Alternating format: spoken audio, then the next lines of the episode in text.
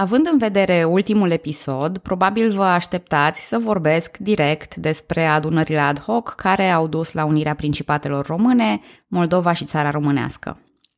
Și oricât mi-ar plăcea să sar pe Alexandru Ioan Cuza, adică pe subiectul Alexandru Ioan Cuza, e momentul potrivit să facem o pauză și să ne uităm puțin în jur, să vedem cum a evoluat societatea românească în tot acest timp. Nu vă îngrijorați că nu e un episod întreg, o să ajungem și la unire acum, dar întâi permiteți-mi să vă duc printr-un periplu prin viața în cele două principate din acest timp. În primul rând, ca structură economică, atât Muntenia cât și Moldova erau eminamente agricole. Suprafața agricolă și producția crescuseră, însă viața de zi cu zi a țăranilor suferise prea puține modificări notabile. Ei în continuare lucrau pământul, luau decizii la nivel individual cu privire la ce vor să cultive și asigurau uneltele și materialele necesare. Iar viața părea încremenită la sat, deoarece urbanizarea lentă întârzia accesul țăranilor la piețe locale stabile. Industria era de asemenea într-o fază foarte incipientă și deloc promițătoare, fiind lipsită de capital străin sau intern, o putere de cumpărare scăzută a populației și o nevoie scăzută de produse complexe, diverse sau scumpe. Deoarece atelierele meșteșugărești, de proporții mici, puteau satisface aceste nevoi simple, fabricile erau puține. Climatul politic și lipsa de stabilitate mereu, este un fapt universal, au sufocat spiritul antreprenorial. Deși, într-adevăr, domnia lui Cuza a mai deschis din acest apetit românilor. Însă, există și factori promițători, atât la sat cât și la oraș. Țărănimea se diferențiază încet, țăranii întreprinzători devenind acum ceva mai înstăriți și profită de economia capitalistă. Boierii, acum deposedați de ranguri și privilegii nobiliare, dar păstrându-și proprietățile, tranziționează și ei într-o oarecare măsură înspre alte domenii de activitate. Erau atrași de industrie și comerț, formând o nouă clasă de industriași și negustori, intelectuali și funcționari. Cu toate acestea, lipsește o conștiință, o coeziune a acestei noi clase, care e încă destul de amorfă și incipientă. Însă, fără discuție, latifundiarii își vor apăra în continuare privilegiile agricole și non-agricole pe o tendință conservatoare în ceea ce privește politica. Dintre toate grupurile ce formau societatea, două sunt foarte important de menționat. Unul dintre ele este acela al intelectualilor, oameni cu profesii liberale și sau studii în străinătate, care au și format de altfel nucleul revoluționar de la 1848. Ei sunt vârful de lance în ceea ce a fost în 48 și în ceea ce urmează, preluând, după cum am spus, un model francez al națiunii etnice și al strategiilor naționale. Influențați de Occident, această generație de intelectuali are, totuși, avantajele coeziunii și implicării active în viața politică. Al doilea grup care ne interesează în mod deosebit este acela al clerului. Spre deosebire de situația din Transilvania, unde bisericile, în lipsa altei variante, se erijaseră în lideri ai progresului, ai ideilor naționale și prieteni ai intelectualilor. În țara românească și în Moldova, puterea bisericii ortodoxe scade. Societatea cunoaște o laicizare, iar biserica intră sub controlul administrației, inclusiv în aspecte delicate precum învățământul teologic și disciplina în mănăstiri. Iar Cuza va apăsa și mai tare pe pedala secularizării, după cum vom vedea mai târziu. Acum, aceasta nu înseamnă că biserica își pierde din prestigiu sau din încrederea oamenilor. Lipsiți de complicațiile din Transilvania, în principate identitatea românească era strâns legată de singura religie majoritară, ortodoxia. Dar Biserica Ortodoxă, fiind de factură bizantină și orientală, nu avea prea mult spațiu de desfășurare în viziunea aceasta pro-europeană, latinistă, a liberalilor români, așa că rolul ei în politică scade drastic în această perioadă. Societatea este așadar încă într-o agitație termică. Unele grupuri urcă, altele coboară. Oamenii se transformă sau adoptă idei noi, noi stiluri de viață, noi reședințe sau ocupații. Și în mijlocul acestor mișcări se întâmplă unul dintre cele mai fericite evenimente ale secolului pentru românii din Principate – Bună, numele meu este Călina și în acest episod din podcastul Istoria României dăm mână cu mână și vorbesc despre adunările ad hoc și unirea principatelor române, țara românească și Moldova. În vorbirea curentă, având în vedere că unirea din 1918 este considerată Marea Unire, mulți numesc această unire din 1859 Mica Unire. Eu personal mă delimitez de folosirea unui astfel de termen din vari motive. Îl voi folosi din greșeală sau din grabă, dar nu este nimic mic la această unire, ci din potrivă este un mare, mare câștig și un mare efort încunat de succes al românilor.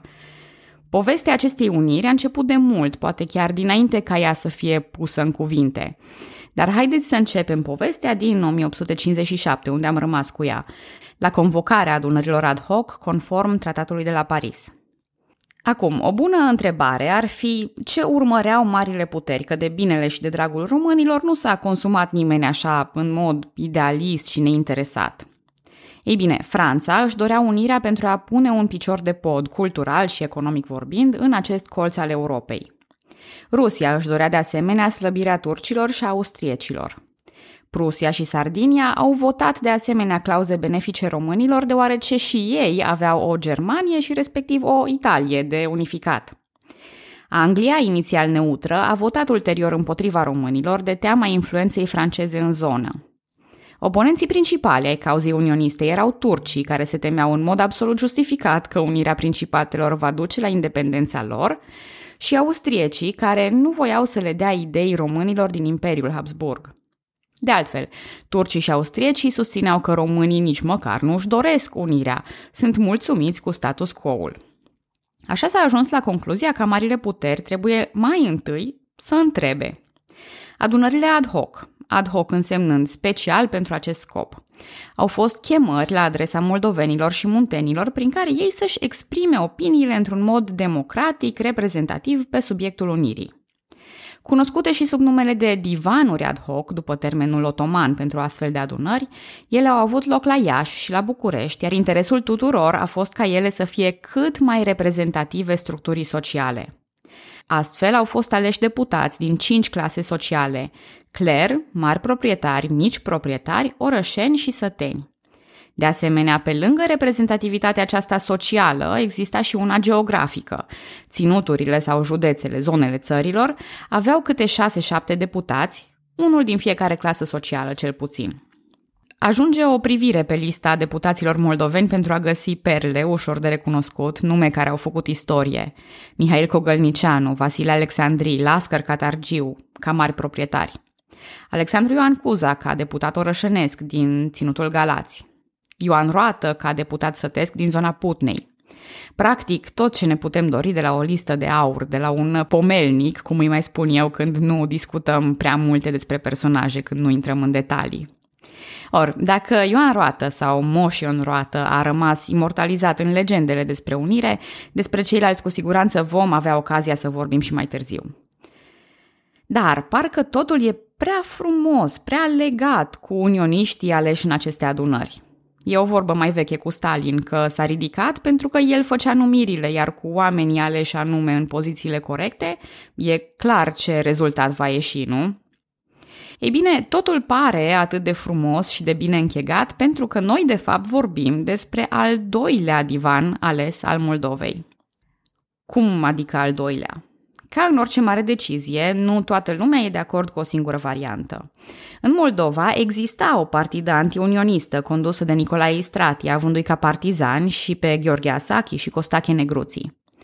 În mod justificat, după cum se va dovedi în timp, aceștia se temeau de provincializare, că Iași nu vor mai fi o capitală, că Moldova nu va mai fi o țară propriu-zisă cu puterea propriu-zisă, că vor pierde din statut și prestigiu. Antiunioniștii erau sprijiniți și de caimacamul Moldovei, Nicolae Voigoride, care negociase la înalta poartă să rămână domnitor în Moldova în cazul în care unirea va fi respinsă.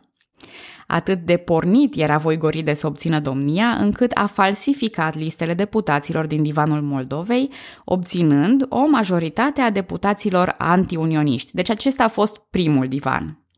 Dar, în mai 1857, soția lui, Ecaterina, a reușit să sustragă o parte din scrisorile lui Voigoride către rudele lui din Istanbul. Iar ulterior, acestea au fost publicate într-un ziar occidental, stârnind un mare scandal și astfel s-a aflat totul despre această înțelegere. De ce și-a trădat Ecaterina soțul astfel? Gurile rele spun că avea o aventură cu Alexandru Ioan Cuza, dar în subiectul ăsta nu ne permitem să intrăm astăzi. Despre Cuza și viața lui publică și cea privată mai ales vom vorbi mai multe în episodul următor. Ideea este că după publicarea acestei corespondențe, otomanii tot nu voiau să invalideze alegerile pentru divan, așa că francezii și englezii au pus piciorul în prag și au cerut repetarea alegerilor, acceptând, în schimb, compromisul unei uniri strict formale a principatelor. În ce constă aceasta voi explica mai târziu. Iată însă ce decid aceste divane în noua formă unionistă. Păstrarea suzeranității otomane, unirea principatelor într-un singur stat, având numele de România, prinț străin cu drept ereditar, ales dintr-o dinastie domnitoare europeană, ai cărui moștenitori să fie crescuți ortodoxi, neutralitatea teritoriului principatelor și adunarea obștească reprezentativă. Aceste puncte au fost decise de ambele divanuri, existând diferențe de formă, dar fiind cât se poate de clar pentru marile puteri că aceste adunări reprezintă voința poporului. Dar, chiar și cu acest rezultat, marile puteri sunt încă ezitante, iar aici intervin două aspecte. 1. Adunările ad hoc nu aveau caracter legislativ, ci consultativ, ca puterile să vadă ce își doresc românii, dar păstrându-și prerogativa finală de a decide ei ce curs vor lua lucrurile. 2. Vorbeam mai devreme despre compromisul făcut pentru invalidarea alegerilor falsificate din divanul Moldovei. Forma de unire aleasă în final de către marile puteri a fost una formală. Prin Convenția de la Paris, marile puteri numeau noul stat Principatele Unite ale Moldovei și Valahiei, nici de cum România. Majoritatea instituțiilor, domnia, adunările și așa mai departe urmau să fie separate, una pentru Moldova și una pentru țara românească. Totuși, ca să nu bată la ochi, anumite instituții urmau să fie contopite, Comisia Centrală pentru Proiectele de Lege, Înalta Curte de Casație și Justiție și Armata. Tot prin Convenția de la Paris se puneau bazele organizării noului stat, separația puterilor, desfințarea rangurilor și privilegiilor boierești, egalitate, libertate, drepturi politice. Cu toate acestea, dreptul la vot rămânea cenzitar, adică bazat pe suprafața de proprietate deținută. Astfel, singurii cu drept de vot au rămas moșierii și burghezia bogată. Aceste decizii sunt um, demoralizante, și puși în fața situației, românii trebuie să se pregătească acum de adunările elective, practic de alegerile care trebuie să-i desemneze pe cei doi domnitori noi. Și nimeni nu i-ar fi blamat pe moldoveni și pe munteni dacă urmau în tocmai recomandările, dacă se demoralizau, dacă renunțau, cel puțin pentru moment, la unirea aceea mult dorită în forma pe care și-au dorit-o dacă se concentrau, de exemplu, pe a îmbunătăți situația pe termen lung. Am vorbit noi despre lucrurile astea repetitive și grele, dar românii fac în tocmai invers, cu o schemă care a rămas de pomină în istorie, arătând că uneori un pic de creativitate în respectarea regulilor nu strică deloc. Sigur, Ambele țări aveau un mare interes în a-și păstra puterea și aici vom porni iarăși, cum am tot pornit, pe un fir logic al alegerilor. Convenția de la Paris spunea că alegerile trebuie organizate separat, însă nu specifica în mod clar aspecte legate de acești domnitori, cine poate fi ales. Astfel, românilor le vine ideea unei uniri personale, adică alegerea aceluiași domn în ambele țări. Aici vine și prima rundă de eliminări logice. Deoarece primele alegeri urmau să aibă loc în Moldova, muntenii vor trebui să joace jocul impus de moldoveni. Acum, hai să vedem criteriile moldovenilor. O unire personală fără drept ereditar și fără parte administrativă nu însemna prea mult. Contează însă două aspecte. Unul este simbolismul și puterea aparentă a domnitorului, adică acesta trebuia să fie respectabil, inspirațional, plăcut din punct de vedere diplomatic. Asta pentru a putea continua proiectul și a forța mâna marilor puteri pentru a aduce mai întâi o unire de facto, iar apoi una de iure. Al doilea aspect e, așa cum bănuiați deja, complet opus. Noul domnitor nu poate fi prea puternic sau prea important, deoarece clasa politică, atât liberalii cât și conservatorii, voiau să-l controleze pe acest domnitor ipotetic. Iată așadar criteriile de până acum. Un moldovean, implicat în politică, dar fără prea multă experiență, integru, dar maleabil, respectabil, dar totuși nu faimos. Să dea bine. Criterii care, să recunoaștem, sunt destul de exigente. Printre propuneri s-au numărat de la liberali Costache Negri, Alexandrii Cogălnicianu și din zona conservatoare fostul domnitor Mihail Sturza sau chiar fiul lui Grigore M. Sturza, care beneficia și de sprijinul rușilor. Câștigătorul a fost însă Alexandru Ioan Cuza, tânăr colonel și hatman quasi necunoscut. Da bun, noi îl cunoaștem astăzi, dar ajung și acolo imediat, la acest punct. Strict la acest punct. Cuza jucase un rol secundar în Revoluția de la 1848, nu se remarcase prea mult la adunările ad hoc, iar activitatea lui politică fusese una locală, Politicienii din Moldova au sperat ca prin acest om să-și asigure controlul.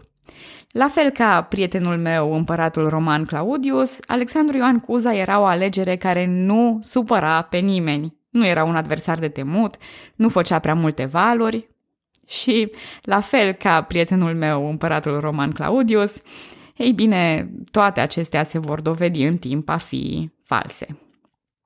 În alegerile din Moldova de la 5 ianuarie 1859, Cuza a fost ales domnitor al Moldovei, iar apoi, în 24 ianuarie 1859, cu jocurile gata făcute, țara românească l-a ales tot pe el.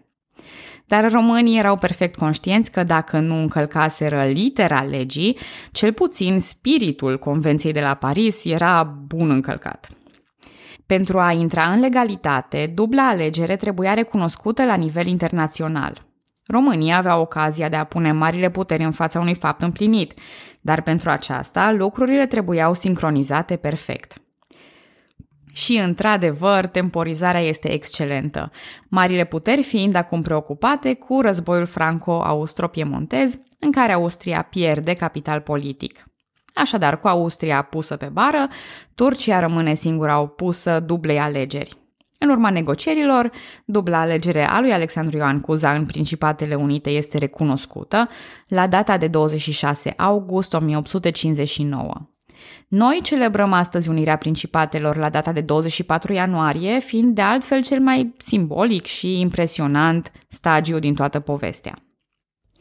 Care poveste nu se oprește aici, pentru că românii nu au uh, uitat de unirea pe care au propus-o ei. Abia acum începe procesul de permanentizare, prin care cele două țări, Moldova și țara românească, vor fi unite administrativ de facto. Scopul era ca aceste două state distincte să se contopească într-o asemenea măsură încât o eventuală cădere a lui Alexandru Ioan Cuza să nu destrame și unirea. Cât timp are el la dispoziție, nu știe nimeni. Când se vor schimba sorții internaționali, nu se știe nici asta, așa că la treabă. Cuza începe măsurile interne pentru unificarea poștei, a cursului monetar, a armatei, administrația telegrafului și serviciilor de vamă și a serviciilor diplomatice. Costache Negri a fost recunoscut de înalta poartă ca unic reprezentant al celor două țări. Conform Convenției de la Paris, se înființează Comisia Centrală și Înalta Curte de Casație și Justiție, ambele unice și prevăzute în text. Comisia Centrală funcționa la Focșani, scopul ei fiind acela de a elabora legi comune. Proiectul de Constituție demarat acolo nu a fost niciodată aprobat, ea fiind desfințată în februarie 1862. În 1860 se înființează și Universitatea din Iași. Partidele politice încep, încep să tragă ușor în direcții opuse. Dar Cuza nu se lasă manipulat, arătând primele surprize. Totuși, această temă e încă la nivel foarte cu minte. Pur și simplu, oamenii sunt mult prea concentrați pe unire, iar disensiunile politice rămân pentru un moment reci, mai pot aștepta. În paralel cu unificarea administrativă, Cuza începe demersuri diplomatice pentru recunoașterea unirii, inițial prin Costache Negri și apoi printr-o vizită personală pe Bosfor. În 1861, la Constantinopol, la conferința puterilor europene, se mai câștigă teren. Otomanii recunoșteau unirea administrativă și legislativă a principatelor cu garanția marilor puteri, însă, atenție, strict pe timpul domniei lui Cuza.